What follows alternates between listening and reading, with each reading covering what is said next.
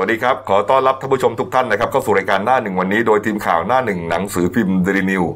พบกับเราทุกวันจันทร์ถึงศุกร์10นาฬิกา30 นาทีเป็นต้นไปนะครับ ทาง YouTube Channel Daily News Live ขีด GS ตามที่ขึ้นหน้าจอนะครับ เข้ามาแล้วกด Subscribe ติดตามกันหน่อยครับ นอกจาก YouTube แล้วนะครับ เราออกอากาศพร้อมกับ เฟซบุ๊กด้วยอ่านนะครับก็เป็น Facebook Live Streaming นะครับก็ดูกันไปทั้ง 2 แพลตฟอร์มครับเลยนะครับวันนี้ศุกร์สุดสัปดาห์ครับศุกร์ที่ 8 พฤษภาคม 2513 ครับ พบกับผมอัจฉริยะโทนุสิทธิ์ ผู้ดำเนินรายการ และพี่โก้ คุณเกรียงไกรบัวศรีหัวหน้าข่าวหน้าหนึ่งครับนะครับหัวหน้าข่าวหน้าหนึ่งก็อ่าต้องรับผิดชอบอ่าหน้าหนึ่งทั้งหน้าเลยนะครับเมื่อวานนี้พี่โก้เข้าเวร ครับนะครับ ก็จะรู้เรื่องข่าวของเมื่อวานทั้งหมดครับผม นะครับ แต่ว่าก่อนจะเข้าข่าวเมื่อวานครับ แน่นอนนะเรื่องโควิด -19 เนี่ยมีประเด็นแยกย่อยอีกมากมายเหลือเกินนะฮะแต่ว่าก่อนจะเข้านะครับ ไปดูข่าวด่วนกันนิดนึงนะครับ มีรายงานนะครับมาจากทางอ่ากระทรวงการต่างประเทศนะครับ ที่มีข่าวบอกว่าลิซ่าแบล็กพิงก์ครับก็เป็นเรียกว่าอ่าเป็นนักร้องใช่ไหมครับ อ่าเป็นเกิร์ลกรุ๊ป นะฮะชื่อดังวงแบล็กพิงก์นะฮะลิซ่านี่เป็นคนไทยนะหรือว่าคุณลลิษามโนบาลนะครับก็อ่าที่ไปโด่งดังอยู่ที่เกาหลีใต้ แล้วก็ตอนนี้ก็คือดังทั้งโลกอะดังระดับโลกระดับโลกครับนะฮะวงเนี่ยอยู่ที่เกาหลีใต้ครับนะฮะแต่น้องเนี่ยดังมากนะครับ มีผู้ไม่ประสงค์ดีครับเขียนข้อความผ่านอินสตาแกรมฮะขู่ว่าจะทำร้ายร่างกายถึงขั้นขู่ฆ่าเลยขู่ฆ่าเลยก็คือบอกว่าถ้าลิซ่าไปเล่นคอนเสิร์ตที่ไหน ระวังจะถูกฆ่า ระวังจะถูกทำร้ายโอ้โหน้องก็กลัว เพราะว่าอ่าไปเล่นเนี่ยมันคอนเสิร์ตก็เป็นที่เปิดไงใช่พี่โก้รู้ไหมฮะเอ่อไปเล่น แล้วก็ไม่รู้ว่าคนร้ายไอ้คนขู่เนี่ยมันจะใช้อาวุธปืนหรือใช้อะไรยิงมาจากไหนก็ไม่รู้โอ้น่ากลัวนะฮะเรื่องนี้เนี่ยเหมือนเป็นข่าวมาสักพักหนึ่งแล้วล่ะนะครับ ก็วันนี้ครับ ทวิตเตอร์ของสถานเอกอัครราชทูตไทยณกรุงโซลเกาหลีใต้ครับ ได้โพสต์ข้อความนี้บอกว่าในช่วงวันที่ 2 ถึง 6 พฤษภาคมปี 63 สถานเอกอัครราชทูตไทยได้รับอีเมล และข้อความทางทวิตเตอร์จำนวนมาก จากผู้หวังดีแจ้งข่าว และความกังวลเกี่ยวกับการขู่ฆ่าคุณลลิษามโนบาลนะฮะหรือว่าลิซ่าแบล็กพิงก์ครับทางสื่อสังคมออนไลน์ ทางสถานทูตไทยได้แจ้งให้ YG Entertainment นะก็เป็นบริษัทต้นสังต้นสังกัดของต้นสังกัดลิซ่าเขาเนี่ยนะครับ พิจารณาเรื่องดังกล่าวแล้วครับนี่ฮะขณะที่แฟนคลับของลิซ่าครับเข้ามาโพสต์ข้อความขอบคุณอ่าอ่าสถานทูตไทยอย่างมากนะฮะที่ห่วงใยแล้วก็เข้าไปดำเนินการในเรื่องนี้ เพราะถือว่าน้องเป็นคนไทยไงครับนะครับนี่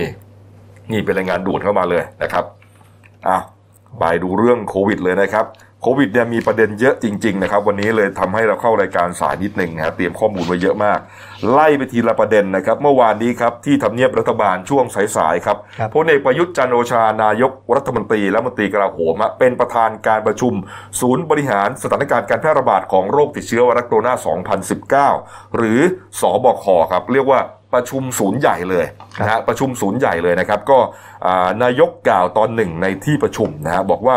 วันนี้เป็นการประชุมเต็มคณะของสบคครับภายหลังการประกาศขยายเวลาการประกาศใช้พรกฉุกเฉินออกไปอีกหนึ่งเดือนนะครับ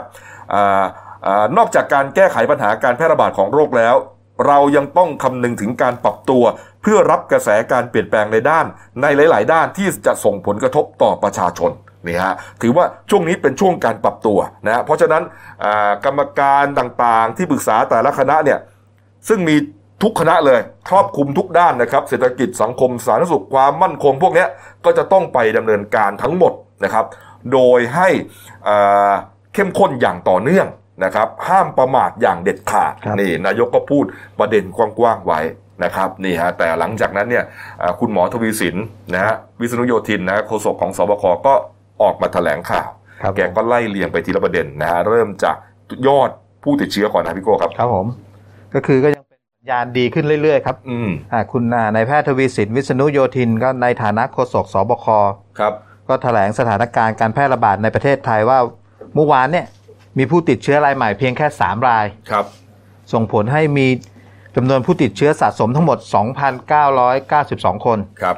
แล้วก็ เป็นเรื่องดีก็คือเมื่อวานก็ไม่มีผู้เสียชีวิตใหม่อืมไม่มีผู้เสียชีวิตเพิ่ม ผู้เสียชีวิตล่าสุดก็คือเป็นชาวออสเตรเลียครับที่เสียชีวิตที่พังงาครับนะครับนี่ครับนะไม่เป็นไรห้าสิบห้าอ่ครับผมคก็รับยังเป็นคงที่อยู่ที่ 55รายครับผมครับแล้วก็มีผู้ได้รับการรักษาหายเพิ่มอีกอืม11 รายครับนี่ครับทำให้ณเวลาเนี้ยมีผู้ที่ได้รับการรักษาหายแล้วรวมทั้งหมด 2,772 รายครับครับครับผมอืมก็คิดเป็น 92.65%ครับครับสำหรับจำนวนผู้ป่วยสะสมทั้งหมดครับ แล้วก็ก็เป็นเรื่องดีอีกณเวลาเนี้ยมีผู้ที่ยังรับการรักษาอยู่ในโรงโรงพยาบาลเพียง 165 รายครับสำหรับกลุ่มผู้ป่วยรายใหม่ 3 รายที่ที่เพิ่งเกิดขึ้นนี่ครับก็คือเป็นการปฏิบัติการค้นหาเชิงลุกของเจ้าหน้าที่ เพราะว่าเป็นผู้หญิงอายุ 59 ราย เป็นแม่บ้านภูมิภูมิลำเนาอยู่ในจังหวัดยะลาครับก็คือมีประวัติสัมผัสผู้ติดเชื้อที่เดินทางกลับมาจากประเทศมาเลเซียสามคนเนี่ยแบ่งเป็นอ่าเขาเรียกว่าค้นหาเชิงลุกครับผมนะฮะ active อ่า case finding อ่านนะครับเจอคนหนึ่งคนที่เดียะยวลาครับที่ยะลาอ่าครับผู้หญิงมีประวัติอ่ามีประวัติไปสัมผัสก็คือสัมผัสกับผู้ป่วยก่อนหน้าใช่คนในครอบครัวนั่นแหละอ่านะจากที่กลับมาจากดาวะมาเลเซียที่มาเลเซียครับผมนะฮะครับผมส่วนอีกสองรายในพี่โก้น่าครัสบนผมใจเป็นอ่าชาวต่างประเทศครับ เดินทางมาจากต่างประเทศคาซัคสถานทั้งคู่เลยครับเป็นคนไทยฮะเป็นคนไทยอ่าครับผมอ่าอาชีพรับจ้างทั้งคู่เดินทางมาจากคาซัคสถานเออเป็นคนไทยที่กลับครับมาผมจากคาซัคสถานนะผู้ชายสองคนครับผมนะครับนี่ฮะก็กลับมาเมื่อวันที่2แล้วก็พอตรวจพบเจ้าหน้าที่ก็อ่านำตัวไปกักกันที่รัฐจัดให้ครับสำหรับผู้โดยสารที่เดินทางมาพร้อมกับอ่าผู้ที่ติดเชื้อรายใหม่2ราย ทั้งหมดมี 55 คน ก็ตรวจตรวจตรวจแล้วก็พบว่าไม่มี ไม่มีเชื้ออืม55 รายที่นี่ครับนั่งเครื่องมาด้วยกัน เพราะฉะนั้นเราก็จะพอจะอนุมานได้ว่า ในสังคมปกติเนี่ยก็แทบจะไม่มีคนติดเชื้ออ่านนะครับ เพราะว่าครับผมที่ยะลาเนี่ยอ่ามันอาจจะต้องเจออยู่เรื่อยๆ เพราะว่าใกล้เขาชิดมันมันใกล้ชิดกับผู้ป่วยก่อนหน้าครับผมนะฮะ แล้วก็สองรายที่ติดเนี่ยแม้จะเป็นคนไทยครับแต่ก็กลับมาจากต่างประเทศอ่านี่ครับอ่านี่ฮะเห็นก็ภาพเพราะฉะนั้น ในสังคมปกติเนี่ย ในประเทศไทยเราเนี่ยยังไม่เจอครับผมเออยังไม่เจอนะก็ถือว่าเป็นเรื่องดีครับนะครับนี่ฮะอ่าจากนั้นครับคุณหมอทวีสินนะครับก็อ่าได้พูดถึงนะครับเรื่องเกี่ยวกับอ่าที่ท่านนายกแถลงไว้ก่อนหน้า ที่ท่านนายกเนี่ยพูดในที่ประชุมครับแกก็มาค่อยๆย่อยไปทีละประเด็นทีละประเด็นเนี่ยนะฮะนะครับ ประเด็นที่น่าสนใจก็อาทิเช่นอ่านายกอยากจะให้มีการทำงานเหลื่อมเวลากัน นะอ๋ออ่อ่าใช่ไหมพี่โก้ฮะอ่าทางพระหน่วยงานราชการครับก็คือเป็นเป็นไปได้เนี่ยณณเวลาเนี้ยตั้งแต่วันที่หนึ่งพฤษภาที่ผ่านมาครับ หน่วยงานราชการเริ่มกลับมาทำงานเหมือนเดิมครับอ่ากลับทำงานเหมือนเดิมปกติ เมื่อเมื่อเดือนที่แล้วเดือนเมษานี่ทำงานวันเว้นวันครับอ่า พอหนึ่งพฤษภาก็คือกลับมารูปแบบปกติ อืมแต่ทางนายกก็เหมือนจะอยากจะยังเป็นห่วงอยู่ มันก็จะทำให้เหมือนกับทำงานปกตินี่อ่าถูกไหมครับผม อาจจะเชื้อมันอาจจะกลับมาเมื่อไหร่ก็ไม่รู้ อ่าตอนนี้ก็คืออยากจะให้เหลื่อมเวลาในลักษณะเดินอ่าชุดแรกอาจจะมาทำงานช่วงช่วงเช้าเช้าหน่อย อืม แล้วก็อีกสักพักก็เป็นอีกชุดหนึ่งประมาณครึ่งชั่วโมง อ่า ผมรู้เลย นายกเนี่ยไปเห็นภาพคนไปรอรถไฟฟ้าอ๋อเมื่อสักสอง BTS สองสามวันก่อนใช่แต่จริงๆวันนั้นเนี่ยมันเหมือนขัดข้องครับนะคนมันเลยออกันเยอะนะแกก็เลยบอกว่าถ้าอย่างนั้นเนี่ยออกมาทีละช่วงแล้วกันครับลองให้อ่าไปหาข้อมูลไปหาวิธีการดูก็สั่งการให้รองนายกวิษณุเครืองามนะฮะครับไปดำเนินการเรื่องนี้อ่าเอครับอผมนี่ฮะนี่ครับ แต่ว่าหมายถึงว่าเฉพาะหน่วยงานของรัฐและใช่รัฐวิสาหกิจนะครับอ่าครับผมอืมครับ นี่ฮะนอกจากนี้ครับ คุณหมอทวีสินก็พูดถึงไทม์ไลน์หมายความว่าช่วงระยะเวลาครับของการผ่อนปลนระยะที่สองนะครับอ่าคือตอนนี้เนี่ยเราผ่อนปลนระยะแรกแล้วอ่าตั้งแต่วันที่ 3 พฤษภาถูกต้องครับ ก็จะมีปลด6 กิจการ 6 กิจกรรมครับผมรวมๆกันนะฮะอ่าเริ่มทำได้บ้างคลายร็อกนิดๆหน่อยได้บ้าง แต่หลังจากนี้ถ้าไอชุดแรกเนี่ยมันมีผลดีอ่าดีขึ้นฮะชุด 2 จะเริ่มปลดแล้วฮะครับผมเขาเรียงไทำลายไว้อย่างนี้ฮะบอกว่าอ่าใน วันที่ 8 ถึง 12 พฤษภาคม จะเป็นช่วงของการรับฟังความคิดเห็นต่างๆ การดูชุดข้อมูลสถิติสถานการณ์คือเตรียมข้อมูลนั่นเองครับนะฮะ 13 พฤษภาคมครับ จะซักซ้อมความเข้าใจเกี่ยวกับมาตรการครับก็คงจะเรียกอ่าผู้ประกอบการมาถามนะฮะว่าถ้าเปิดแล้วคุณจะทำยังไงทำได้ไหมตามที่รัฐกำหนดประมาณนี้ซักซ้อมความเข้าใจ 14 พฤษภาคมวันรุ่งขึ้นนะจะยกร่างมาตรการผ่อนปลนระยะที่ 2 หลังจากคุยกับผู้ประกอบการแล้ว คุยตกผลึกปุ๊บรุ่งขึ้นยกร่าง ข้อมูล เอาเอายังไงจะปลดล็อกกิจการไหนปลดล็อกขนาดไหน แล้วนำเสนอท่านนายกรัฐมนตรีนะฮะนั่นหมายความว่าต้องไม่มีเหตุการณ์อะไรที่มันอ่าพลิกผันอ่าฉุกเฉิน หรือว่ามีผู้ป่วยรายใหม่ที่ทะลุแบบคิดไม่ถึงนะฮะครับผมนะครับนี่ฮะ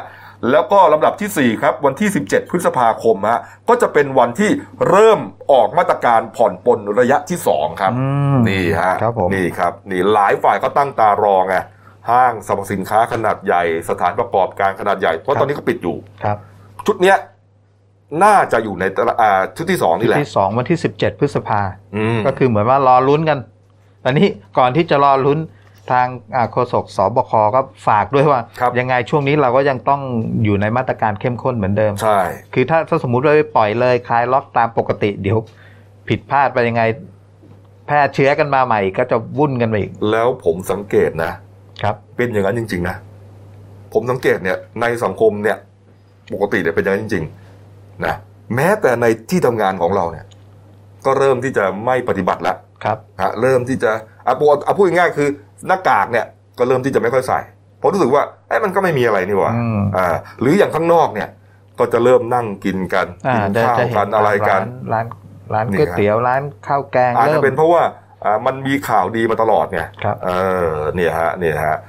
ก็ก็ขอให้ไม่ติดกันกันแล้วกันครับผมนะครับ อืมนะครับอ้าวไปอีกอ๋อประเด็นหนึ่งนะฮะอะไรครับที่ผมก็มาก็ไงมีต่อประเด็นเรื่อง ก็ต่อเนื่องเรื่องอาทางกระทรวงสาธารณสุขครับ ก็คือทางอ่าอ่านายอนุทินชาญวิรกุลเนี่ยอืมก็ได้เสนอในที่ประชุมด้วยนะครับว่าเห็นว่านอกจากในประเทศไทยสถานการณ์ดีขึ้นแล้วเนี่ยครับบางประเทศในเอเชียด้วยกันเนี่ยอย่างประเทศจีน ประเทศอ่าเกาหลีใต้อืมก็สถานการณ์ก็ดีขึ้นเนี่ยครับก็อยากจะเสนอให้ควรปรับรายชื่อประเทศพวกเนี้ยประกาศเป็นที่เคยเป็นประกาศเป็นเขตโรคติดต่ออันตรายเนี่ย ขอให้ให้ปรับลดระดับลงได้ไหมอืมีการเสนอเข้าในที่ประชุมครับ ซึ่งซึ่งในเรื่องเนี้ยทางนายกก็รู้สึกจะเห็นด้วยนะครับ ครับ คือถ้าปรับลดว่าไม่ใช่เป็นประเทศเขตติดต่อโรคอันตรายแล้วเนี่ยฮะอืมคือจะส่งผลให้ทั้งทางทางจีนหรือเกาหลีใต้เองเนี่ย มองมองมองประเทศไทยดีขึ้นครับครับผมนี่ฮะก็เลยมีการเสนอในเรื่องนี้ฮะครับ แต่แต่ก็ยังไม่ยังไม่มีข้อสรุปนะครับ อืมเพราะจริง ๆ แล้วเนี่ยอ่าส่วนใหญ่นะตอนนี้คนที่ติดเชื้อรายใหม่เนี่ครัยบผมก็จะเดินทางกลับมาจากต่างประเทศทั้งนั้นอะครับนะฮะนี่มีมีมีสองชุดอะพูดง่ายๆกลับจากต่างประเทศ แล้วก็ไปเจอในสถานที่กักกันของรัฐนะครับ ที่รัฐจัดให้เนี่ยนะ แล้วก็อ่าค้นหาเชิงรุกครับที่ภาคใต้เอ่อ ยะลาปัตตานีอะไรก็ว่าไปนะครับนี่ฮะอะมาอีกประเด็นหนึ่งนะครับที่เป็นประเด็นหัวใหญ่ของเราในวันนี้นะครับ กรณีของจังหวัดนครพนมฮะก็เป็นที่รู้กันดีนะฮะว่าอ่าเรื่องเกี่ยวกับการห้ามจำหน่ายเครื่องดื่มแอลกอฮอล์เนี่ยอ๋อเอ่อช่วงก่อนหน้านี้ห้ามทั้งประเทศอ่านะครับสามพฤษภาคมปลดล็อกนะแต่ก็ยังมีบางจังหวัดที่อ่ายังไม่คลายล็อกอ่าเป็นอำนาจของทางผู้ว่าราชถูกการต้องจังหควัรัดบจะยังเห็นว่าอ่ายังไม่ปลอดภัยครับ ล็อกต่อดีกว่าอ่า ก็เป็นอำนาจของผู้ว่านะครับ โดยอ่าเป็นคณะกรรมการโรคติดต่อของจังหวัดครับนะครับ ก็ถ้าที่ผมจำไม่ผิดนะอ่าจังหวัดที่ไม่ได้คลายล็อก พร้อมกับเขาทั้งประเทศวันที่สามก็จะมีนครพนม พิษณุโลกบุรีรัมย์ปทุมธานี เพชรบุรีแล้วก็เพิ่มมาอีกอันหนึ่งคือยโสธรถ้าผมจำไม่ผิดนะคืฮะอยังยังห้ามขายเครื่องดื่มห้ามแอลกอฮขาอยล์อยู่นะฮะแล้วสุดท้ายก็ค่อยๆผ่อนปลนไปปลดล็อกปลดล็อกกันไปอ่านนะฮะตามกันไป เมื่อวานนี้ก็อ่า เพชรเพชรบุรีครับนะก็ปลดล็อกสุดท้ายตอนเนี้ยเหลือสองจังหวัดใกล้ๆกรุงเทพวะครับ ไม่ใช่ฮะเหลือสองจังหวัดฮะที่ยังที่ยังยังล็อกอยู่ก็คือนครพนมครับนะครับ กับพิษณุโลกอ๋อนะครับสองจังหวัดนี้ แต่ปรากฏว่าเมื่อวานนี้ครับเอ่อคุณวีระสมความคิดนะฮะเลขาธิการเครือข่ายประชาชนต้านคอร์รัปชันได้โพสต์เฟซบุ๊กส่วนตัวนะครับ บอกอย่างนี้ครับบอกว่าสหายแสงนะแกโพสต์เป็นภาษาอีสานนะครับ เจ้าเฮ็ดจังซี่ได้จังไดเจ้ามีตำแหน่งรองประธานสภาผู้แทนราษฎรคนที่สองต้องวางตัวให้เหมาะสม นอกจากไม่ทำผิดกฎหมายแล้ว เรื่องจริยจริยธรรมก็ต้องไม่มัวหมอง จังหวัดนครพนมมีประกาศห้ามขายสุราและเครื่องดื่มแอลกอฮอล์ต่อไป จนถึง 15 พฤษภาคม 63 แต่ว่าในวันที่ 4 พฤษภาคม 63 เวลา 18นาฬิกา21 นาทีฮะโอ้โหละเอียดมาก สหายแสงนะฮะเจ้าโพสต์เฟซบุ๊ก เชิญชวนเพื่อนๆของเจ้าไปร่วมวงกินข้าวแลงก็คือข้าวเย็นนะฮะภาพปรากฏในวันนั้นสหายแสงหรือนายสุภชัยโพสุนะครับ รองประธานสภาผู้แทนราษฎรคนที่สองนะครับ ก็มีภาพฮะในมือขวาของสายแสงหรือคุณสุประชัยฮะถือกระป๋องเบียร์ยี่ห้อหนึ่งนะฮะในภาพนอกจากนี้แล้วยังมีตำรวจอีกสองนาย นะฮะเขาเขียนอย่างนี้นะครับครับนะมานั่งร่วมวงดื่มเบียร์ด้วย นั่งหันหน้าใส่กันในระยะไม่ในระยะใกล้ แล้วก็ไม่สวมหน้ากากอนามัยด้วยนี่ฮะแต่ผมเห็นก็มีคนที่สวมนะ แต่ดึงลงนะครับ ประเด็นสำคัญอยู่ตรงที่ว่า จังหวัดนครพนมห้ามขายแอลกอฮอล์หมายถึงห้ามดื่มแอลกอฮอล์เหล้าเบียร์ห้ามมาตั้งวงดื่มเหล้าเบียร์สังสรรค์กันเพื่อป้องกันการระบาดของโรคทั้งหมดนี้จะนำไปสู่การตรวจสอบและลงโทษต่อไปนี่ครับ อ่าเขาบอกว่าจริง ๆ มีข้าราชการประจำจังหวัดและข้าราชการการเมืองอีกหลายคนอยู่ในงานด้วยนะ แต่ไม่ได้อยู่ในภาพ ผู้ว่าราชการจังหวัดนครพนมต้องรีบจัดการตรวจสอบโดยด่วน เพื่อไม่ให้เป็นข้ออ้าง และเป็นตัวอย่างที่ไม่ดีแก่ประชาชนจังหวัดนครพนมต่อไป โอ้โหเอ้ยเขาเขาห้ามดื่มด้วยเหรอครับ ถามว่าห้ามดื่มไหมเขาคงไม่ห้ามดื่มนะอ่าเขาห้ามจำหน่ายอย่างเดียวเพราะเพราะในภาพก็คือเป็นการดื่มแต่ไม่ได้ไปซื้อเราก็ไม่รู้เราว่าไม่ซื้อรู้ว่าขาเขายซื้อที่ไหนเขาอาจจะซื้อไว้ก่อนแล้วใช่ใช่หรือว่า ไปซื้ออาจจะข้ามมีจังหวัดมา อาจจะมีติดอยู่บ้านอยู่ก่อนแล้วอะไรแบบเอนี้อแต่คือภาพมันออกมาไม่เหมาะสมตรงที่ว่านั่งนั่งแต่ว่าการนั่งดื่มกันเนี่ย มันคือการมั่วรวมสุมกลุ่มนะฮะคือการมั่วสุมเขาใช้ครับกฎหมายใหญ่ก็คือ พรกฉุกเฉินนะฮะห้ามมั่วสุมนะฮะอันนี้คือการมั่วสุมนะเออนั่งกันสี่คนเนี่ยโอ้เออ แต่ว่าจะเข้าหรือไม่เข้าก็ตามเนี่ยนะครับ ก็ก็คงเป็นอำนาจของผู้ว่าราชการจังหวัดไปตรวจสอบประคือกันมันเป็นภาพที่ไม่เหมาะสม อ่าเรื่องเรื่องซื้อซื้อเครื่องดื่มแอลกอฮอล์เนี่ยอาจจะหลุดไปได้ครับเขาบอกว่าเอามีมาก่อนแล้ว ซื้อไว้ก่อนแล้วก็แต่ว่าการรวมกลุ่มกันเนี่ย มันก็มันก็ก็ต้องไปดูว่าจะเหมาะสมหรือไม่เหมาะสมอืมนะฮะหลังจากนั้นครับ สหาย สหายแสงฮะครับคุณสุประชัยโพสุนะฮะหรือที่ชาวบ้านที่นครพนมเรียกว่าครูแก้วเนี่ยอ่านะครับ ก็ออกมาโพสต์เฟซบุ๊กเลยฮะนี่ครับ เขียนไว้อย่างนี้ครับ ท่านวีระสมความคิดครับ ช่วยดูให้ชัดๆเต็มๆอีกสักครั้งได้ไหม ว่าผมกินเลี้ยงหรือผมกินข้าว อ่าครับ ผมกินข้าวอยู่ใต้ถุนเถียงนา อาหารมีต้มปลาช่อนตัวเล็กๆ อยู่ห้าหกตัว ครับ มีน้ำพริกแจ่วหัวโปก อ่า ถ้วยเล็กๆ อยู่ถ้วยหนึ่ง มีเบียร์ตั้งอยู่สองกระป๋อง แค่นี้ วันนั้นมีคนนั่งอยู่ด้วยกันสี่คน เมียผมกับน้องสองคนไม่ได้กินครับ แต่นั่งคุยธุระกับผม มันเป็นวิถีชีวิตของคนอีสานบ้านนอก ชาวไร่ชาวนาอย่างผมครับครับนี่โอ้โหบจอกริงๆเนี่ยนะเอาเข้าจริงเนี่ย ผมมองว่ามันก็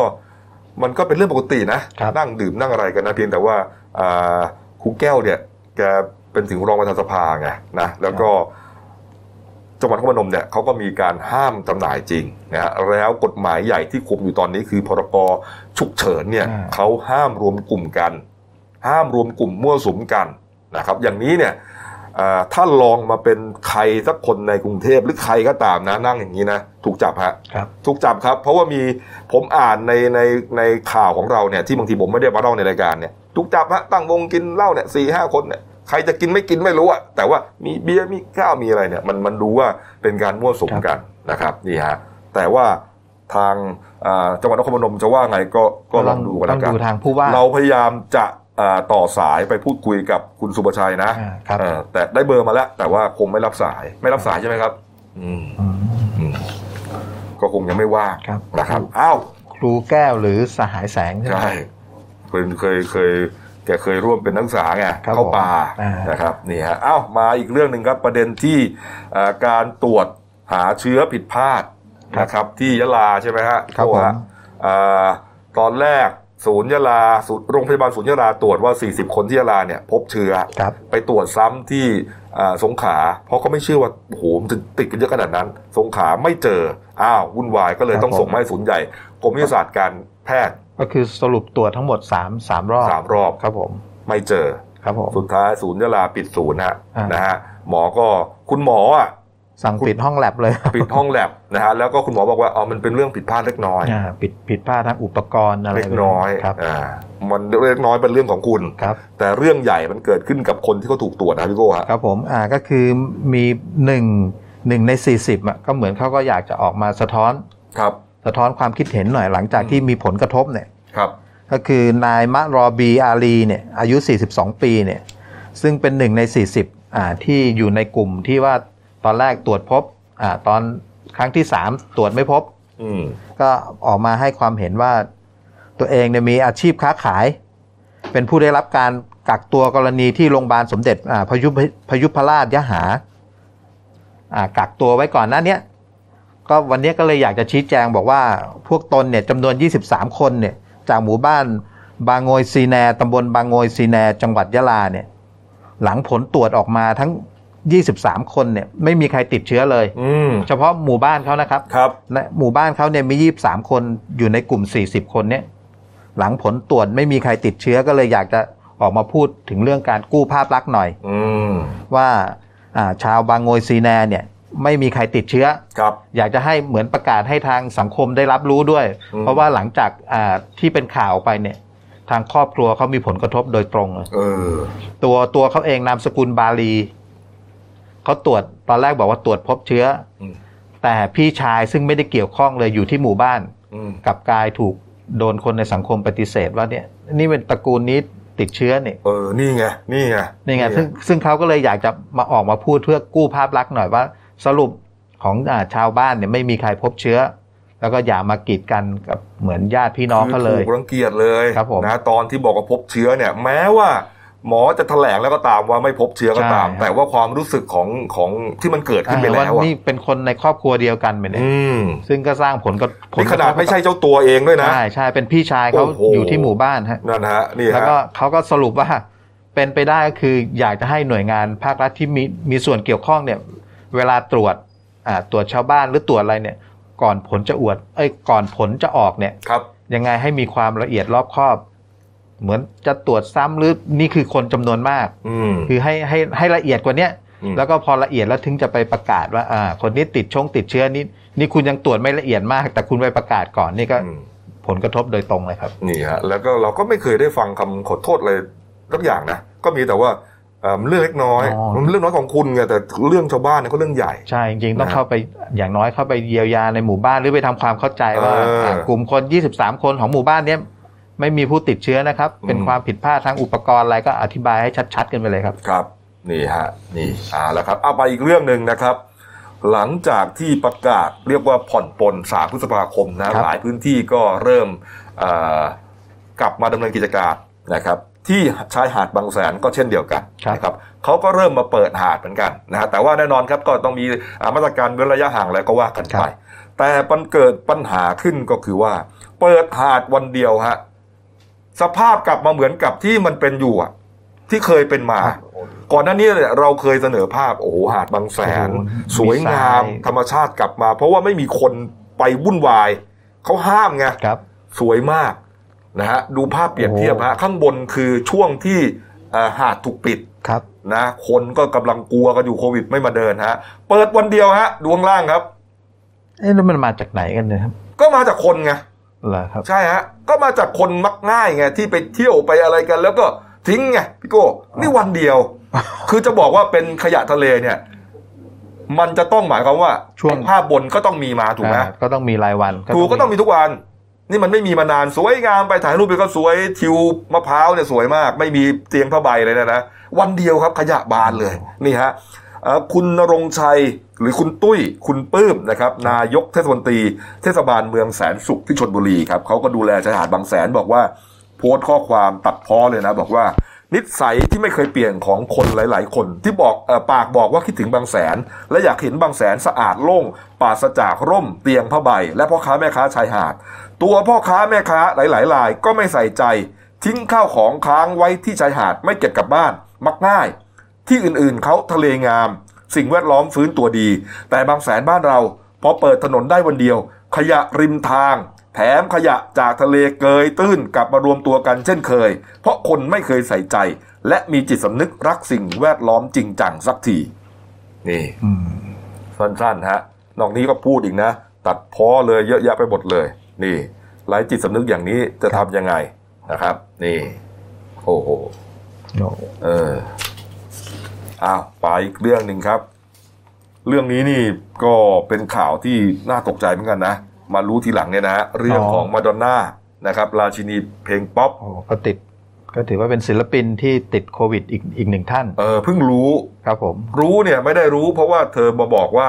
เออเธอเพิ่งติดนะครับ เธอมาประกาศว่า เธอหายแล้วครับผมนะครับนั่นหมายความว่าติดมาแล้วดิอ่าเขาว่าไงครับพี่โก้ครับผมก็คืออ่าทางมาดอนมาดอนน่าเนี่ยเป็นราชินีเพลงป๊อปเนี่ยครับก็เพิ่งออกมาเปิดเผยผ่านทางอินสตาแกรมอายุเท่าไหร่วะอ่าครับผมใกล้ๆกับพี่เบิร์ดอะหกสิบเอ็ดโอ้รุ่นเดียวกันรุ่นเดียวกัน61ปีเบิร์ดหกสองครับผมครับก็ถือว่าเป็นศิลปินราชินีเพลงป๊อประดับโลก อืมก็มาโพสต์ผ่านทางอินสตาแกรมครับ บอกว่าตัวเองเนี่ยตอนนี้ได้หายป่วยจากโรคโควิด -19 เรียบร้อยแล้วครับ พร้อมทั้งโพโพสต์ภาพเนี่ย การช่วยระดมทุนคิดค้นวัคซีนเพื่อป้องกันโรคโควิดอืมที่ตอนเนี้ยเธอสามารถรวบรวมระดมทุนได้กว่า 8,000 ล้าน 8,000 ล้านดอลลาร์สหรัฐ ครับ มาดอนน่าก็ยังได้โพสต์ว่า ตอนเนี้ยเธอไม่ได้ป่วยแล้ว หายหายเรียบร้อยแล้ว แล้วก็ยังเล่าด้วยว่าก่อนนั้นเนี่ยที่สาเหตุที่เธอติดเนี่ยเนื่องจากไปทัวร์คอนทัวร์คอนเสิร์ตที่ปารีสครับ เมื่อเจ็ดสัปดาห์ที่ผ่านมาเนี่ย พร้อมกับกลุ่มเพื่อนๆศิลปินที่ร่วมโชว์เนี่ย แล้วก็หลังจากนั้นก็มีอาการเป็นไข้หนักมากอืมก็กลับมาจากทัวร์คอนเสิร์ตครับ แล้วก็พอช่วงเป็นไข้หนักตอนเนี้ยตอนนั้นก็ไม่มีใครรู้ อืมก็คงอยู่ในระหว่างการรักษาตัวอะไรแบบนี้ฮะครับ ก็พอหลังจากอ่ารักษาตัวเรียบร้อยแล้วก็ถึงมาโพสต์ อืมนอกจากโพสต์แล้วแกก็ยังอธิบายด้วยว่าตอนนี้แกก็พยายามระดมทุน ครับพอหายแล้วก็เลยร่วร่วมกับเพื่อนๆศิลปินระดมทุน ครับผมช่วยเกี่ยวกับโควิดนี่แหละครับบอกว่าเอ่อ ตอนนี้รวบรวมได้แปดพันฮะแปดแปพันล้านพันล้านดอลลาร์ใช่เหรอฮะแปดพันล้านเลยนะครับมันไม่น่าจะใช่นะ ไม่น่าใช่นะ น่าจะอาจจะสักแปดแปดพันดอลลาร์เอาไม่ไม่ไม่เป็นไรข่าวเขาว่าอย่างนี้นะครับนะครับแปดพันล้านดอลลาร์โอ้ใช่อะแปด billion อะ ถูกฮะอ่าแปดพันใช่ครับล้านนะฮะใช่ฮะ เอ้แปดล้านหรือเปล่าวะเอาไม่เป็นไร ดูตามนี้ก็แล้วกันนะครับนี่ฮะก็ถือว่าเป็นการระดมช่วยกันกันแล้วกันหลังจากหายนะครับครับผมเอามาอีกประเด็นหนึ่งนะครับนี่ฮะรัสเซียยังมืดมนต่อไปนะครับ ตอนนี้เนี่ยแซงเอ่อไปดูยอดนะครับยอดของผู้ติดเชื้อนะฮะท็อปเอกนะครับแปดอันดับของโลกนะฮะเข้าครัมาบเลยนะฮะชาร์ตนะฮะรัสเซียครับเมื่อวานนี้นะฮะหรือวันก่อนๆสองสามวันที่แล้วเนี่ยสัปดาห์ที่ผ่านมาอยู่อันดับ 7 มาตลอดนะฮะอ่า ประมาณผู้ติดเชื้อก็ไล่มาครับแสนสี่แสนห้าแสนหกนะครับ มาวันนี้ครับทะยานจากอันดับ 7 ขึ้นมาอันดับ 6 เลยอะอันดับ 5 เลยอันดับห้าฮะครับ ทีเดียวขึ้นมา 2 อันดับครับ มาอยู่ที่อันดับ 5 ครับ ติดเชื้อไป 1 7 7 0 0 0 กว่าคนฮะครับผมแซงรัฐเอ่อแซงฝรั่งเศสนะครับนี่ฮะแซงเยอรมันครับผมสองประเทศขึ้นมาเลย ติดเชื้อโโหติดเชื้อเยอะแต่ยอดเสียชีวิตของรัสเซียยังน้อยอยู่ ใช่ฮะตาตายแค่พันกว่าคนแค่นั้นเองพัพันนกหว่ากคนครับนะฮะพันหกอะในขณะที่ฝรั่งเศสเยอรมันที่แซงมาเนี่ยฝรั่งเศสเนี่ยสองหมื่นห้านะครับที่ผมตายนะ เยอรมันก็พันห้าครับนี่ฮะแล้วก็อันดับที่เปลี่ยนแปลงนะครับ มีนี่ครับบราซิลครับบราซิลเนี่ยอันอยู่อันดับที่เอ่อเก้ามาตลอดนะครับครับสัปดาห์ที่ผ่านมานะครับ ปรากฏว่า ขยับแซงตุรกีแล้วครับ วันนี้ฮะแซงมาเป็นอันดับ 8 ครับอื้อหือนี่ฮะมาอยู่ที่หนึ่งแสนสามหมื่นห้าพันกว่าคนฮะติดเชื้อโโหแล้วนะครับ ยอดยอดผู้เสียชีวิตก็ใกล้หมื่นแล้วครับ ใช่ครับ 9,188 รายครับ ครับผมนี่ฮะอ่าส่วนอันดับหนึ่งครับ ไปดูอันดับหนึ่งครับผมเทียบให้ดูง่ายๆอย่างนี้แล้วกันนะฮะอะสหรัฐอเมริกาครับ เมื่อวันอังคารที่ผ่านมานะครับ อังคารที่ผ่านมาติดเชื้อล้านหนึ่งแสนเก้าหมื่นคนครับนะครับกลมๆนะ วันนี้วันศุกร์ครับล้านสองแสนห้าหมื่นคนนะฮะนั่นหมายความว่าติดเชื้อเพิ่มขึ้นประมาณ เท่าไหร่ฮะหนึ่งเก้ากับสองห้าหกหมื่นคนโอ้หกหมื่นคนฮะสามสี่วันอะหกหมื่นคน ตายก็76,918รายครับ ครับ นี่ฮะ โอ้โห เยอะมากอะแล้วใกล้ขยับ แตะหลักแสนนะฮะอืมเหลืออีกสามหมื่นฮะครับ ตายก็เท่าไหร่อะตายไปเจ็ดแปดพันหรือเจ็ดพันคนนะอืมสี่วันอะอเมริกาฮะหนักหน่วงมาก โอ้โหประเทศไทยแล้วครับ ตอนนี้ประเทศไทยตอนนี้อยู่ที่อันดับ 64 นะก็ครับครับนี่ผฮะมตามรายงานนะครับ ก็ติดเชื้อ 2992 รายก็ตาย 55 รายอ๋อนะครับ อันดับที่ 64 ของโลกครับผมเอ่อเมื่อวานนี้รู้สึกว่ามีใครมาหาท่านนายกอะทางออสเตรเลียไหมใช่ไหมครับนายกออสเตรเลียใช่ไหมฮะครับที่มาชมนายกเลยนะอ่าชื่นชมครับชื่นชมนายกเลยนะฮะอ่าส่วนเอ่ออันดับรวมของโลกครับผมนะครับ ทั้งโลกนี้นะครับไปถึงไหนกันแล้วฮะอังคารที่ผ่านมานะครับ ติดเชื้ออยู่3ล้าน5แสน5หมื่นคนกลมๆนะครับ วันศุกร์ 3ล้าน8แสน4หมื่นฮะเพราะฉะนั้นติดเชื้อขึ้นมา 3-4 วันเนี่ย3แสนรายฮะโอ้โหสามแสนคนนะนะครับ ส่วนตายครับ ตายก็วันอังคารที่ผ่านมาอยู่สองแสนห้าครับ วันนี้ขึ้นมาสองแสนหกเก้าครับ ก็ตายเพิ่มขึ้นหนึ่งหมื่นเก้าพันคนนะสี่วันอือหือขณะที่ทั่วโลก หมายถึงว่า ยุโรปอเมริกายังเละเทะนะฮะเรียกว่ายังมืดมนหาทางออกไม่ได้ครับ นะครับ ยังตายกันเป็นเบื่อนะฮะประเทศเรานี่ จะปลดล็อกอันดับสองแล้วหมายถึงว่าขั้นที่สองแล้ว ยอดติดเชื้อในสังคมปัจจุบันไม่เจอนะฮะอันนี้ต้องตบมือให้กับทีมทุกแพทย์ภาคส่วนเลยนะครับผมทั้งทีมแพทย์อ่าพยาบาลบุคลากรทางการแพทย์ แม้กระทั่งตัวประชาชนถูทั่วกไปต้องด้วยครับ ถูกต้องครับรัฐบาลนะครัฮะบผมที่มีมาตรการเข้มงวดครับนะครับ ประชาชนทุกคนช่วยกันนะครับ ใส่แมสอ่าล้างล้างมือด้วยสบู่เออพก แอลกอฮอล์ติดตัวครับครับผมอ้าวกินก็ไม่ต้องกินด้วยกันครับผมงดการไปเจอกันโอ้ร้านรวงต้องยอม เจ็บตัวเข้าเนื้อขาดทุนปิดกิจการ แต่เอาอยู่ครับ แต่เอาอยู่ฮะอ่าเออ นี่คือความเอ่อ ความน่าภาคภูมิใจอีกคือประเด็นหนึ่งนะอีกเรื่องหนึงเลย ประชาชนทุกคนต่างก็ร่วมมือครับ ตอนนี้ก็ถึงเวลาที่ทางรัฐบาลต้องกลับมาดูประชาชน ถูกต้องนะครับเยียวยาว่าแล้วก็มาเลยฮะเรื่องเยียวยานะครับ เอาเยียวยาในหนังสือพิมพ์ของเราก่อนนะครับเอ่อเมื่อวานนี้นะครับ เอาเรื่องของอาที่กระทรวงการคลังก่อนกันแล้วกันนะครับ แต่ว่ามันไปโผล่ที่กรมประชาสัมพันธ์ใกครับล้ผมๆกันเนี่ยนะฮะคุณธนกรวังบุญคงชนะนะครับเลขานุการมนตรีคลังนะครับ ก็เดินทางไปเยียบเยียนผู้ร้องเรียนนะฮะปัญหาเงินเยียวยา 5,000 บาทครับนะผมบอกว่าทานนายกเนี่ยนะครับกำชับให้กระทรวงการคลังดูแลทุกคนนะครับครับอ่าให้ดูแลอย่างเต็มที่ นะครับคุณอุตมะสาวนายนรัฐมนตรีคลังก็สั่งการเลยขยายเวลารับคำร้องเรียนที่กรมประชาสัมพันธ์ครับจากเดิมเปิดถึง 8 พฤษภาคมวันสุดท้ายนะ ขยับขึ้นอีก 7 วันเลยอีกหนึ่งอาทิตย์เลย 15 พฤษภาคมโอ้โหนะครับ อันนี้เนี่ยคือกลุ่มที่จะมาร้องเรียนเรื่องเกี่ยวกับทบทวนสิทธินะอ่าไม่ใช่กลุ่มที่มาลงทะเบียนใหม่ ไม่ไม่รับครับ ไม่รับแล้วนะครับครับผมนี่ฮะก็คือว่าคนที่ลงทะเบียนแล้วแล้วได้รับ SMS บอกว่า คุณไม่ผ่านอ่ามาทบทวนครับผมแม่ค้าเราเมื่อวานนี้หยุดขายฮะครับหยุดขายเยเสริมอ้าวแล้วครับ เยเสริมฮะขายกับข้าวอยู่อะไปที่ไปร้องเรียนกทมบทวนสิทธิ์ฮะโอ้โหโอ้โหไม่ไม่รู้ว่าไปไปประท้วงร้องห่มร้องไห้อะไรเปล่าคือคือสภาพนะเวลาเนี้ยเกือบทุกวันจะยอดไม่ต่ำกว่าสองสามพันคน ครับผม ก็คือไปนั่งเข้าคิวก็คือทางกระทรวงการคลังก็จะส่งเจ้าหน้าที่ไปจัดระเบียบที่ตรงกรมประชาสัมพันธ์ครับ คือวันแรก ๆ ภาพอาจจะดูไม่ค่อยดีอืมแต่ตอนนี้มีการจัดระเบียบ รู้แล้วไงรู้เรียกว่ามีมีมีประสบการณ์แล้วอ่ามีการจัดระเบียบอ่าประชาชนที่มารอ มีเจ้าหน้าที่มาตั้งโต๊ะขยายรับจำนวนรับเรื่องราวร้องทุกข์เพิ่มขึ้นทุกวันครับ ครับผมก็จะนี่ฮเปิดไปจนถึงวันที่อืม15ขยายเวลาไปถึงวันที่15พฤษภาคครัมบผมครับผม แต่ประเด็นที่อ่าน่าสนใจอีกเรื่องหนึ่งก็คือการเยียวยาช่วยเหลือเกษตรกรนะครับ เมื่อวานนี้ครับคุณเฉลิมชัยศรีอ่อนนะฮะรัฐมนตรีเกษตร และสหกรณ์ครับได้กล่าวถึงความคืบหน้าโครงการช่วยเหลือเกษตรกรที่ได้รับผลกระทบจากโรคระบาดโควิด -19 นะฮะในส่วนความรับผิดชอบของกระทรวงเกษตรและสหกรณ์เนี่ยฮะก็บอกว่าพร้อมที่จะเยียวยากลุ่มแรกแล้วนะก็คือว่าได้กระทรวงเกษตรเนี่ยได้ส่งข้อมูลกลุ่มเกษตรกรที่จะได้รับการเยียวยากลุ่มแรกให้ทางกระทรวงการคลังแล้วนะครับเพื่อจะดำเนินการช่วยเหลือ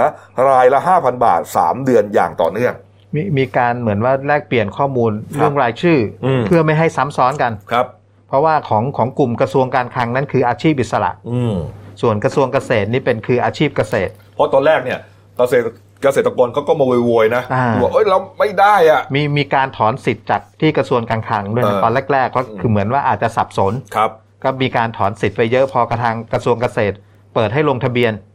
อ่าทางยอดผู้ ที่เป็นอาชีพเกษตรกรตอนนี้ก็มีทั้งหมด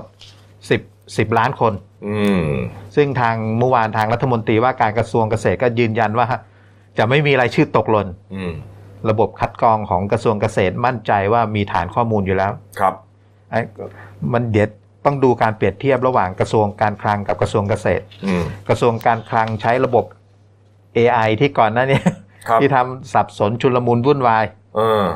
ยอดยอดของกระทรวงการคลังที่มาขอเยียวยา 13.4 ล้าน ครับ นั่นคือกลุ่มอาชีพอิสระอืมส่วนกระทรวงเกษตรที่กำลังดำเนินการอยู่เนี่ย 10 ล้านคน ครับ นี่ฮะ ก็เป็นตัวเลขที่ต้องช่วยเหลือกันนะคครัรับบเรื่องเยียวยาเนี่ยมีสองประเด็นนะครับ ประเด็นที่ตอนนี้เป็นที่วิพากษ์วิจารณ์กันมากนะฮะ ค่าไฟ ค่าไฟ ค่าไฟครับ สรุปข้อสรุปเป็นยังไงนะค่าไฟเนี่ยเอ่อตอนแรกเลยนะนะมีมีเรียกว่าเอ่อ มีมาตรการลดค่าไฟ 3 เดือนนะครับร้อยละสามตอนแรกเลยนะ ร้อยละสามสามเดือนเมษาถึงมิถุนายนนะครับ แต่ปรากฏว่าถูกด่าอ่าพูดตรงๆนะ เพราะว่าเขาบอกว่า โอ้โห ตอนนั้นเนี่ยทำไมค่าไฟมันแพงจังนะโอ้ออกมาชี้แจงบอกอ๋อมันเป็นเรื่องของขั้นบันไดโอ้โหเขาเลยโดนด่ายับเลยขั้นบันไดคุณคิดไปเองอ่านะคุณคิดไปเอง นะคุณไปทำเอาเอง เราไม่อยากรู้ว่ามันเป็นขั้นบันไดหรือเป็นลิฟต์เป็นอะไรนะฮะอยากรู้ว่าคุณจะมีมาตรการช่วยเหลือประชาชนยังไงครับตอนนั้นนะฮะก็เลยต้องโอ้โหประชุมกันด่วนเลยนะฮะคุณอ่ารัฐมนตรีคลังอะไอ้ยรัฐมนตรีพลังงานนะอ่าคุณสนธิรัตน์สนธินะฮะรัตน์เรียกประชุมด่วนเลย แล้วก็ตกผลึกออกมาว่าอาจจะช่วย 3 เดือน ก็ไปคิดยากที่เป่งเลย แต่ก็พยายามย่อยข้อมูลให้ท่านผู้ชมฟังให้ได้ว่า เอาตัวเลขของผู้อ่ายอด หน่วยการใช้ไฟเดือนกุมภาพันธ์ไปตัวตั้งอ่านนะแล้วก็ทำไปถึง 80 ก็ใช้ฟรีครับเกินไป 80 ไม่ถึง 300 ลดให้หนึ่งเกิน 300 ลด 20 อะไรเนี่ยอ่าโอ้ยวุ่นวายมากนะ สรุปแล้วก็บอกว่าจะช่วยเท่าไหร่ เดือนมีนาพฤษภา มิถุนาครับ ประเด็นก็คือว่าค่าไฟเดือนเมษามาเนี่ย ไม่มีบ้านไหนได้ลดเลย ยังไม่มีบ้านไหนได้ลดเลยฮะครับเขาโวยออกมา เขาโวยออกมาว่ายังไม่มีบ้านไหนได้ลดเลยอ่าเออได้ดูบินใบเสร็จฮะอ่า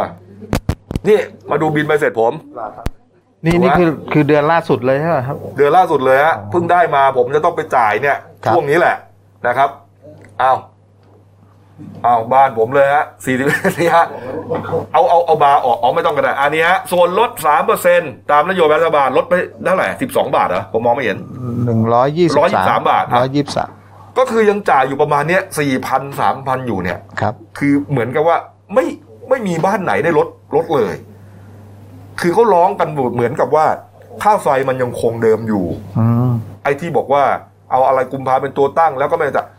ไม่มีนะฮะ อันนี้คือในส่วนของการไฟฟ้านครหลวงนะฮะไม่เขาก็อาจจะอ่าคิดตอนที่เราเอาไปยื่นจ่ายเงินเอาไปเสร็จไม่ได้ดิ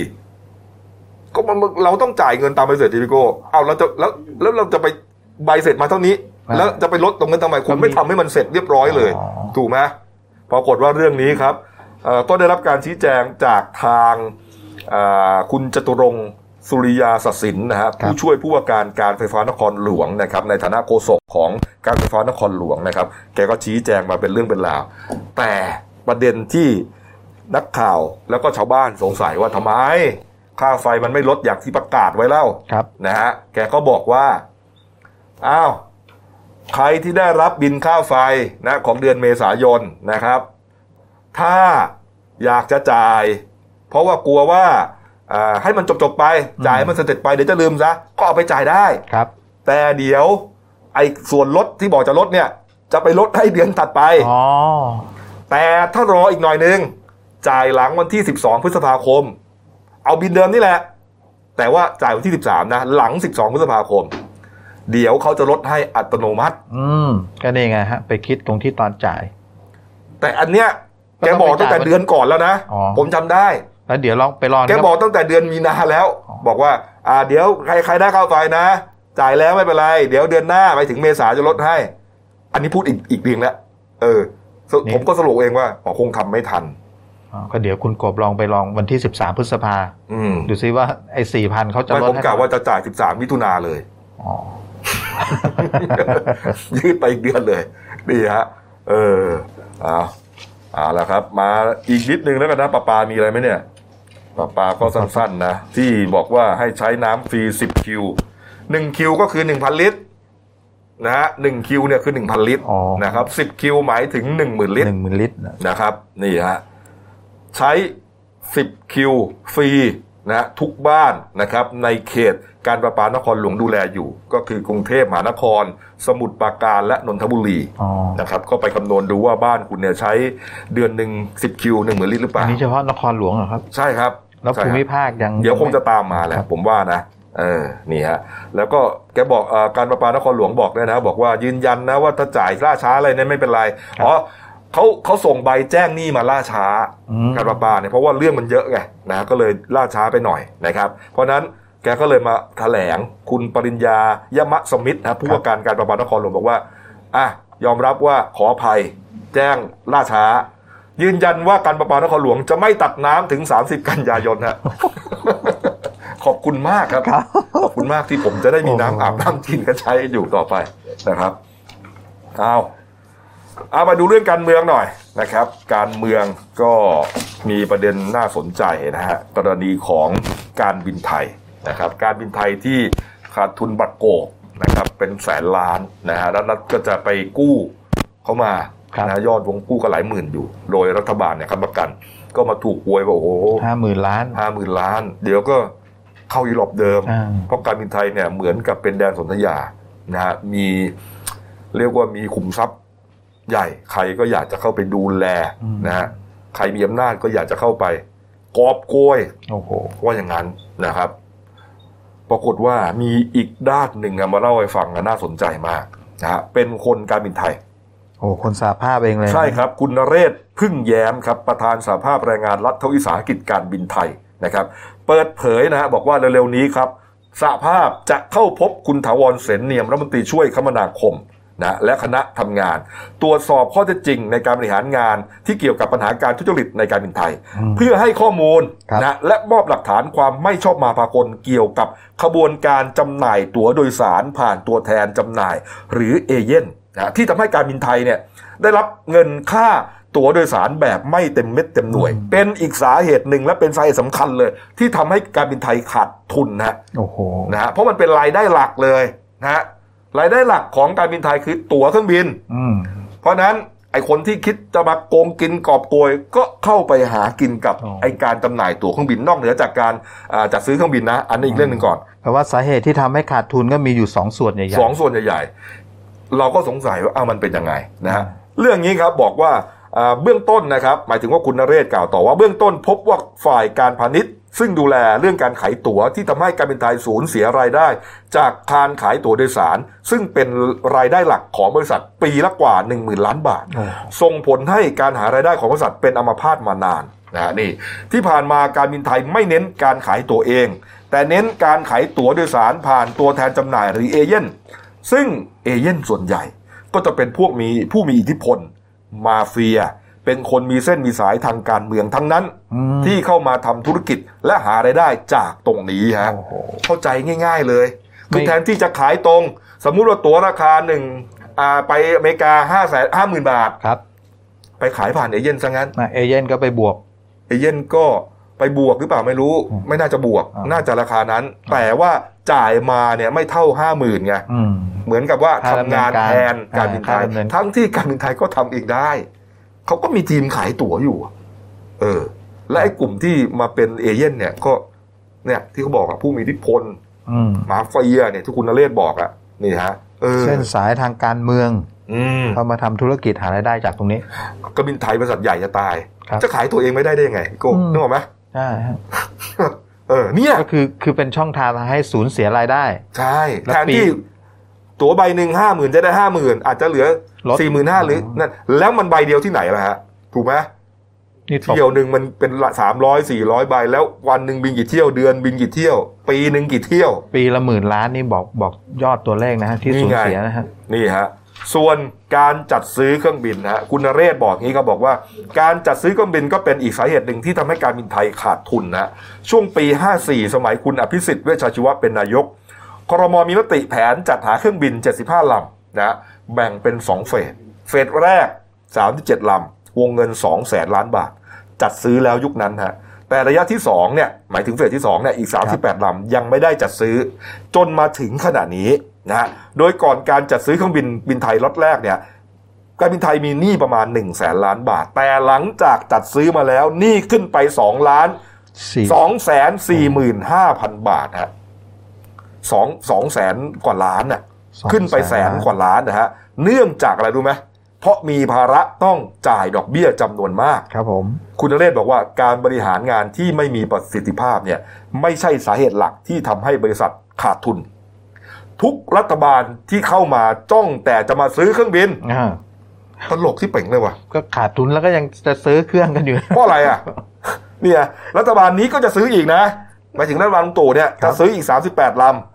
อันนี้ผิดถูกยังไงเนี่ยคุณนนเรศรับผิดชอบข้อมูลนะฮะครับรัฐบาลนี้จะซื้ออีก 38 ลำ แต่ยังไม่ได้ซื้อ เพราะการบินไทยมีปัญหาการเงินจึงต้องทำแผนฟื้นฟูก่อน แต่ต่อให้ทำแผนฟื้นฟูออกมาจะครับดีแค่ไหน จะอัจฉริยะแค่ไหนเลิศเลอเพอร์เฟกแค่ไหน แต่ถ้ายังเขียนแผนฟื้นฟูเพื่อซ่อนเงื่อนซื้อเครื่องบินใหม่ เพื่อหาส่วนต่างคอมมิชชั่น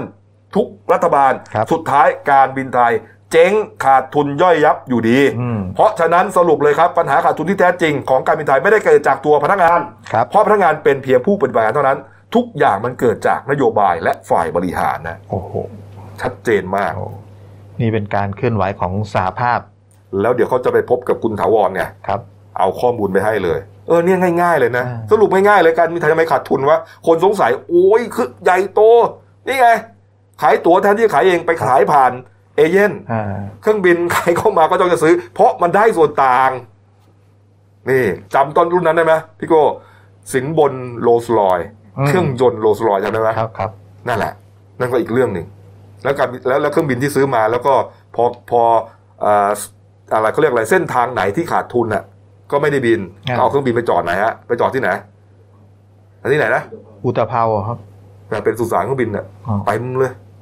แล้วคคคันหนึ่งมันเท่ากับรถเก่งที่ไหนละเครื่องบินนะอืมราคามันล้านสองล้านที่ไหนฮะใช่ไหมครับลำหนึ่งเป็นพันล้าก็นก็ดูซิว่าไอ้สามสิบแปดลำที่กำลังจะซื้อเนี่ย จะลงเอยยังจะซื้ออีกอะคือผมผมตลกอะใครเข้ามาก็จ้องแต่จะซื้อเครื่องบินโอ้โหเออ เอาอะอะมาดูเรื่องข่าวอาจารย์ของเราหน่อยแล้วกันนะครับ อาจารย์ที่รามกำแหงนะฮะพี่โก้ครับครับผมสิ้นอาจารย์ อัสดางปานนิกบุตรนะฮะครับผมอาจารย์ที่รามกำแหงครับเชิญเป็นะนนักวิชาการอิสระด้วยนะครับครับ ก็คือเมื่อเมื่อวานนี้ครับ ก็มีข่าวว่าอ่ารองศาสตราจารย์ อัสดางปานิกบุตรอ่าได้ถึงแก่ชีวิตนะครับ ที่บ้านพักอืมที่บ้านพักก็คือเหมือนว่ามีอาการมีอาการป่วยครับ แล้วก็เข้าห้องน้ำแล้วก็รู้สึกจะวูบอืม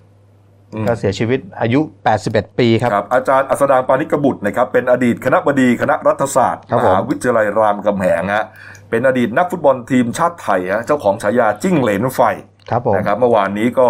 อ่ามีการโพสต์นะครับ บอกว่าท่านเนี่ยเสียชีวิตแล้วด้วยวัย 81 ปีนะครับ นี่ฮะ นี่ครับ อืม เป็นถือว่าสร้างผลงานให้ทีมฟุตบอลชาติไทยด้วยครับ ครับนำทีมอ่านักฟุตบอลไปแข่งที่โอลิมปิกอืม เป็นครั้งประวัติศาสตร์ครับ ใช่ครับนี่ฮะณณเวลานี้ประเทศไทยก็ยังไม่สามารถนำทีมฟุตบอลไปแข่งโอลิมปิกได้เป็นชุดเดียวเลยฮะครับผมที่ได้ไปแข่งขันกีฬาโอลิมปิกอะครับผมเออนี่ฮะนี่แล้วคก็รับอ่าอ่าตั้งศพบำบำเพ็ญกุศลอยู่ที่วัดสิริพงษ์ธรรมนิมิตรครับห้าแยกวัชรพลนะครับอืมนี่ครับ เป็นอาจารย์เราด้วยนะครับผมเนี่ยไม่ทันแกหรอกตอนเรียนอะ แต่ว่ารัฐศาสตร์ทันตำรับตำราครับผมแกเขียนตำราไว้เยอะนะครับตำราเกี่ยวกับรัฐศาสตร์นะครับอ้าวขอแสดงความเสียใจกับครอบครัวด้วยนะครับครับผมนะครับ มาดูการ์ตูนขาประจำของคุณขวดนะครับ เว้นระยะห่างกันสักนิดนึงนะครับ ทางซ้ายมือครับเป็นภาพของอาเกี่ยวกับมาตรการเว้นระยะห่างทางสังคมครับนะครับ คุณหมอก็แนะนำให้ห่างกันเมตรครึ่งถึงสองเมตร สวมใส่หน้ากากอนามัยนะครับ แต่อีกฝากหนึ่งเป็นคุณลุงฮะเว้นระยะห่าง ทางความเจริญฮะหมายถึงประเทศไทยยังห่างไกลความเจริญมากแม่อันนี้ก็ระยะห่าง เอานะแหมลุงตู่แกก็พยายามบริหารบ้านเมืองที่ฮะเอาถ้าเรื่องโควิดเนี่ยนะ ถือว่าแกสอบผ่านแล้วกันโอ้ในความรู้สึกผมนะ อืมนะครับ แต่ว่าเรื่องอื่นก็ค่อยๆดูเป็นเรื่องๆไปครับนะครับอะพักครู่เดียวครับกลับมาช่วงหน้า คุณเสกโลโซนะครับ เมื่อวานนี้ศาลอุทธรณ์พิพากษานะฮะสั่งจำคุก 2 ปี 18 เดือนไม่รอลงอาญา โอ้โหเขาบอกว่าคุณการบอกว่าคุณเสกร้องไห้เลยนะนะเมื่ครับอวานนี้นะครับ ใช่ครับนะฮะแล้วก็มีประหารชีวิต 3จำเลยอุ้มฆ่าสาวทอมฝังดินนะฮะแล้วก็มีนักศึกษามอดังเชียงใหม่ฮะรมควันฆ่าตัวตาย จุดเดียวกับที่แฟนหนุ่มไปเสียชีวิตนะฮะซึมเศร้ามาตลอด 3 เดือนนะสุดท้าย สู้กับความรู้สึกตัวเองไม่ไหวตายตามฮะพักครู่เดียวครับเดี๋ยวกลับมาคุยข่าวกันต่อครับ เสี่ยง สวมหน้ากากอนามัยป้องกันตัวเองตลอดเวลาทุกครั้งที่อยู่ในที่สาธารณะ หยุดแตะต้องไม่ควรจับสิ่งของสาธารณะทุกชนิด หยุดชุมนุมงดไปที่ที่มีคนอยู่เป็นจำนวนมาก เช่น สนามกีฬาผับบาร์หรือว่าคอนเสิร์ตหยุดประมาทกินร้อนแยกช้อนจานส่วนตัว รับประทานอาหารจานเดียวจะดีที่สุด หยุดเผลอ social distancing อยู่ห่างกัน 2 เมตรเสมอค่ะ หยุดลืม ล้างมือ 20 วินาทีให้เป็นนิสัย หยุดพูด พูดเท่าที่จำเป็น ป้องกันละอองฝอยออกจากปากให้น้อยที่สุด เราจะก้าวผ่านไปด้วยกัน No COVID 19กับ Daily Life ขีด th ครับผมกลับสู่ช่วง 2 ของรายการหน้าหนึ่งวันนี้ครับ พบกับคุณโน้ตผานิชนินนคร ผู้ช่วยนักข่าวหน้าหนึ่งครับ ผู้ช่วยนักข่าวหน้าหนึ่งนี่ทำอะไรโน้ตวันหนึ่งก็ นอกจากรับประเด็นจากข่าวจากนักข่าวที่ส่งเข้ามาก็มีการคัดเลือกอืมแล้วก็นำเสนอทางบกกับครับหัวหน้านะนี่ฮะลงหนังสือพิมพ์ครับนี่ครับ แล้วก็รวมถึงคิดประเด็นต่างๆ ด้วย ให้นักข่าวเข้าไปทำเนี่ยนะฮะนี่ครับอะมาดูเรื่องข่าวของเรานะครับอะเมื่อวานนี้ครับที่ศาลอาญามีนบุรีนะครับ อ่านคำพิพากษาศาลอุทธรณ์นะคดีที่อ่าพนักงานอัยการเป็นโจทก์ฟ้องคุณเสกโลโซครับ หรือว่า เสกสรรศุขพิมายฮะร็อกเกอร์ชื่อดังอายุ 46 ปีฮะในความผิดหลายฐานด้วยกันนะครับ ถ้าจำกันได้เหตุเนี่ยอ่าประเด็นเนี้ยเกิดขึ้นเมื่อวันที่ 31 ธันวาคมปี 60 นะครับ ที่มีอ่าเจ้าหน้าที่ตำรวจเนี่ยโอ้ระดับผมรองผบตรนะฮะบิ๊กแป๊ะก็ไปนะบิ๊กช้างก็ไปนะครับไปบ้านคุณเสกเลยนะครับ แล้วก็เหมือนกับจะไปอ่าจับกลุ่มแล้วก็คุณเสกเนี่ยอยู่ในบ้านนะอยู่ในบ้านพัก แล้วก็อยู่ในห้องพักนะตอนนั้นกับคุณอีฟนะครับ แล้วก็เอ่อเหมือนกับมีการอ่าข่มขู่กัน มีการใช้ปืนใช้อะไรเนี่ยนะฮะนี่ฮะก็ปรากฏว่าเอ่อโอ้โห เป็นเรื่องเป็นราวนะฮะสุดท้ายครับก็ผมคุณเสกเนี่ยถูกจับกลุ่มนะฮะครับ คุณเสกเนี่ยจริงๆ ก็คือเพื่อนผมเลยนะฮะท่านผู้ชมครับเป็นเพื่อนกันนะครับกันครับ แต่ว่าเอาละ ก็เดี๋ยวเราก็จะเล่าข่าวนี้ก็แล้วกัน โดยให้คุณโน้ตเป็นคนเล่าเชิญครับ ผมก็คือประเด็นสำคัญเนี่ยคืออยู่ในอ่ากรณีที่ข้อหาตัดต่อสู้ขัดขวางเจ้าพนักงานในการปฏิบัติหน้าที่นะครับครับถูกจับกลุ่มเมื่อวันที่ 31 ธันวาคมอ่าศาลชั้นต้นเนี่ยพิพากษาเนี่ยเมื่อวันที่ 25 ตุลาคม 2561 นะครับ ให้จำคุกนะครับอ่า ฐานต่อสู้ขัดขวาง ครับเจ้าพนักงานที่ปฏิบัติหน้าที่โดยขู่เข็นว่าจะประทุษร้ายโดยมีอาวุธปืนเนี่ย อืมให้จำคุกหนึ่งปีหกเดือน ครับ ครับ แล้วก็อ่าพรบอาวุธปืนเนี่ยหนึ่งปี อืมแต่คดีพรบอาวุธปืนเนี่ยสารภาพเนี่ยลดโทษเหลือหกเดือน ครับ อ่า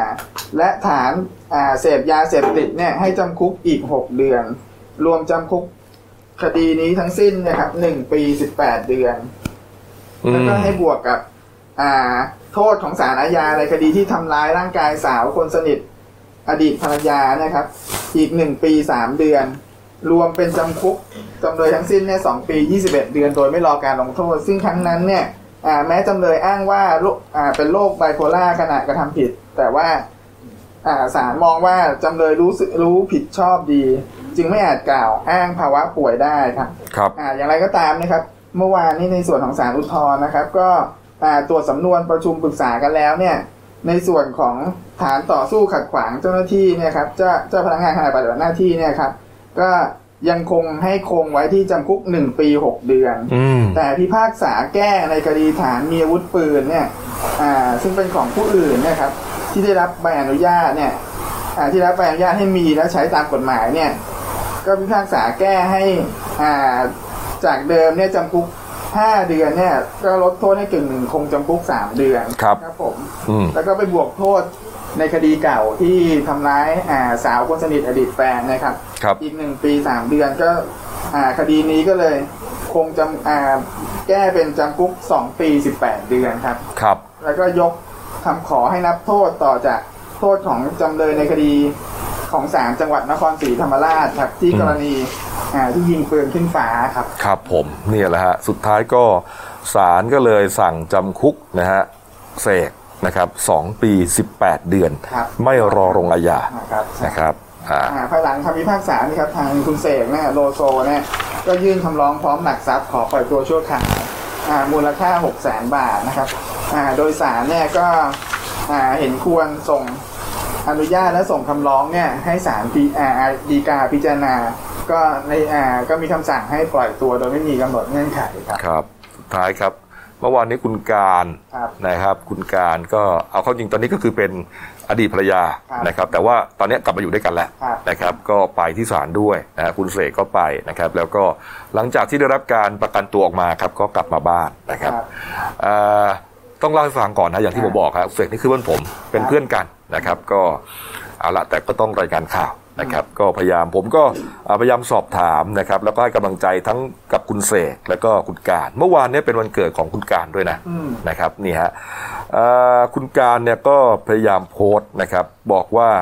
อาขอบคุณนะฮะแล้วก็ขอโทษที่อ่า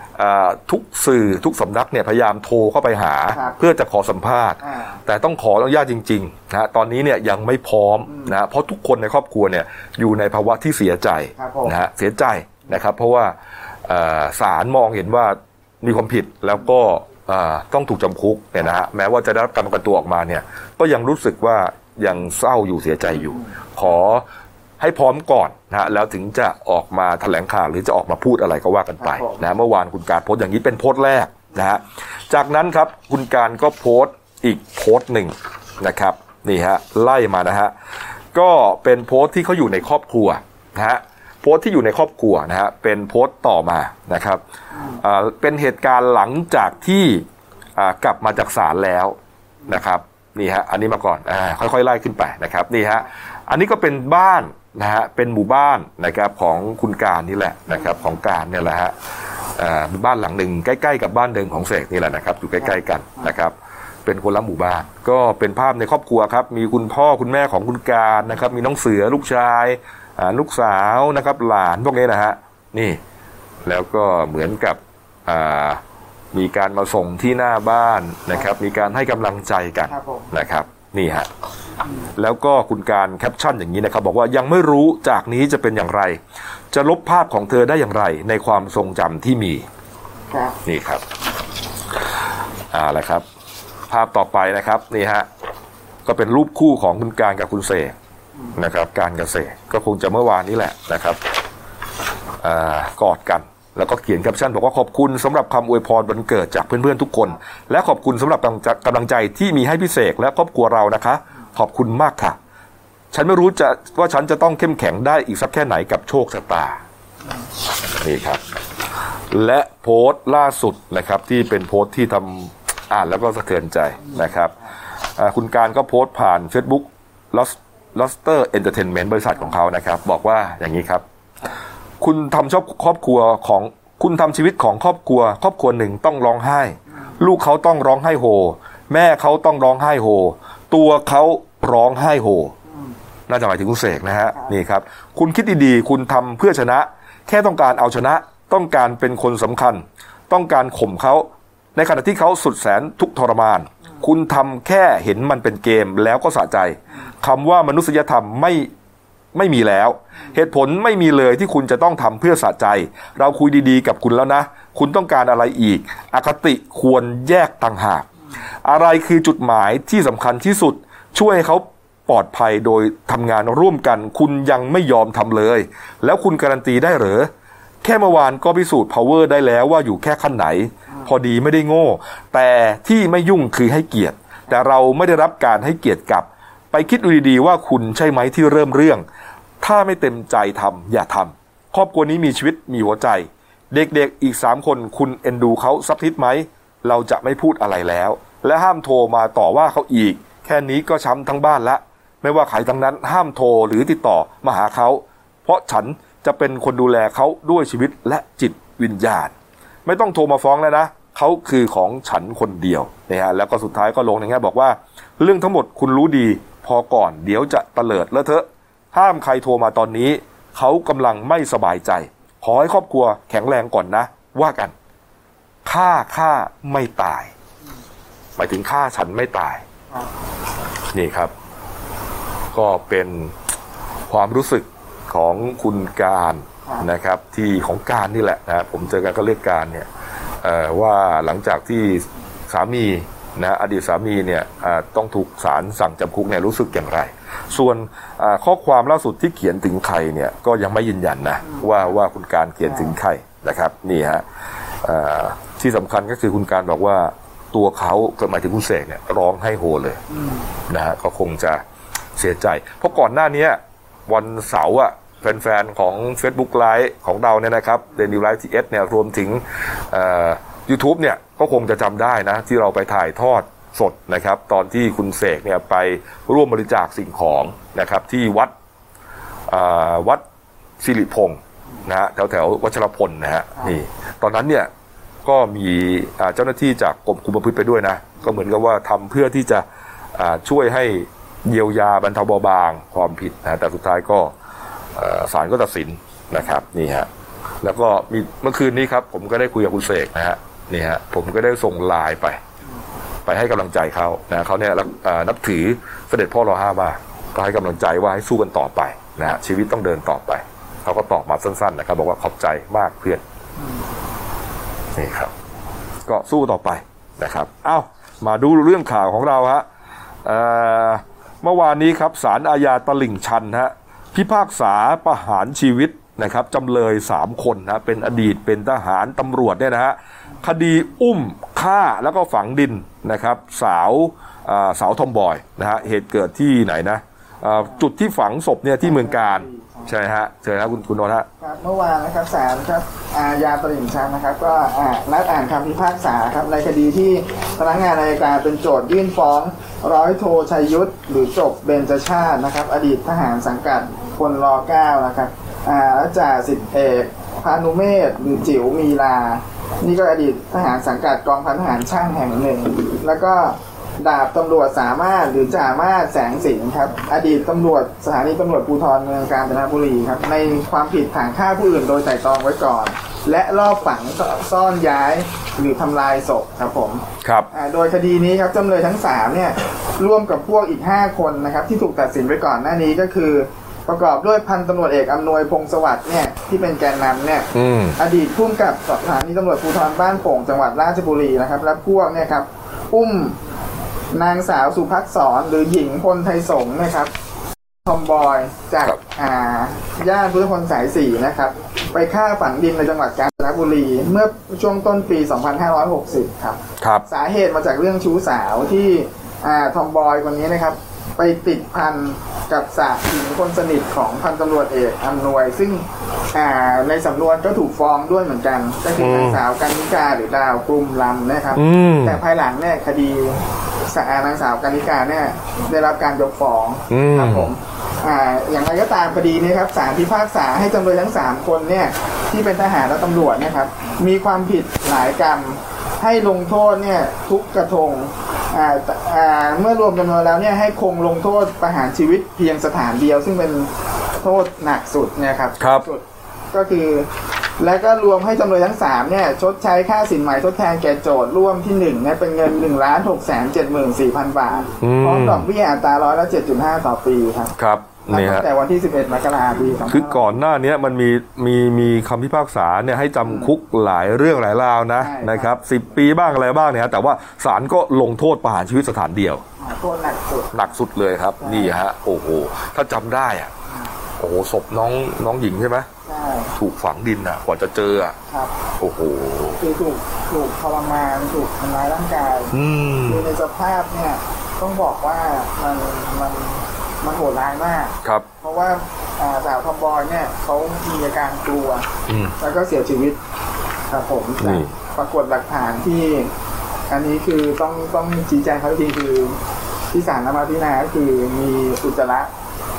ออกมาด้วยครับ ซึ่งถือว่าถูกกระทำด้วยความโหดร้ายและเกรงสร้างความเกรงกลัวให้เขามากอืมครับผมนี่ครับเพราะว่าเอ่อตอนที่เกิดเหตุที่จะจะฆ่าไม่ฆ่าเนี่ยนะฮะ คือคือศาลดูว่าเอ่อผู้ตายเนี่ยถูกถูกทำร้ายทารุณร่างกายขนาดไหนทำร้ายทารุณจิตใจขนาดไหนนะฮะนะครับ เพราะว่าเอ่อบางครั้งเนี่ยถ้ามุดอ่ายิงปุ้งเลยเนี่ยครับก็อาจจะ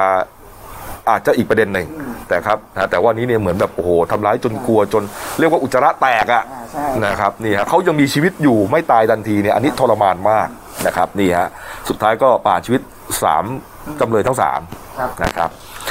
เอามาดูอีกประเด็นหนึ่งครับก็เป็นเรื่องสลดที่เกิดขึ้นที่จังหวัดเชียงใหม่นะครับตำรวจที่สพช้างเผือกเชียงใหม่นะครับ รับแจ้งเหตุมีคนลมควัน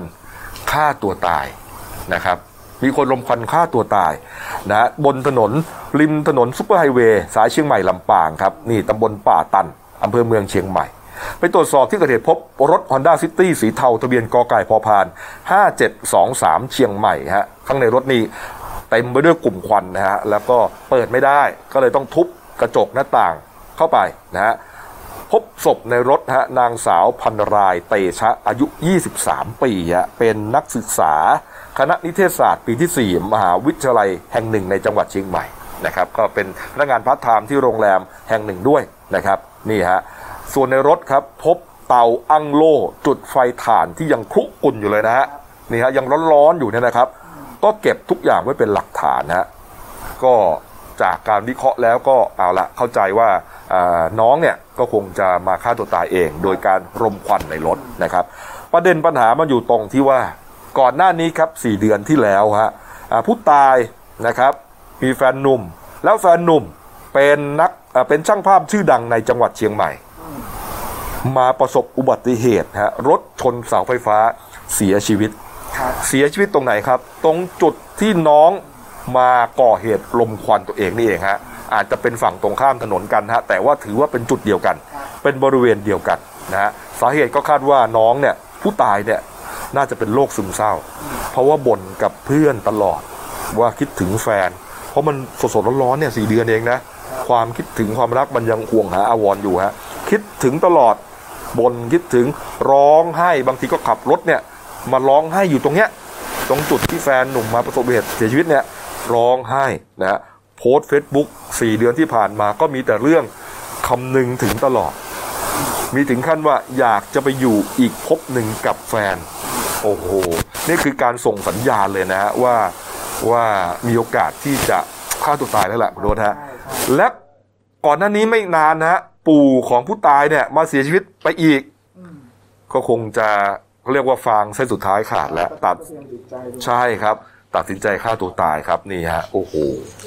ต้องขอแสดงความเสียใจกับญาติและครอบครัวของน้องด้วยใช่ครับนะครับอะ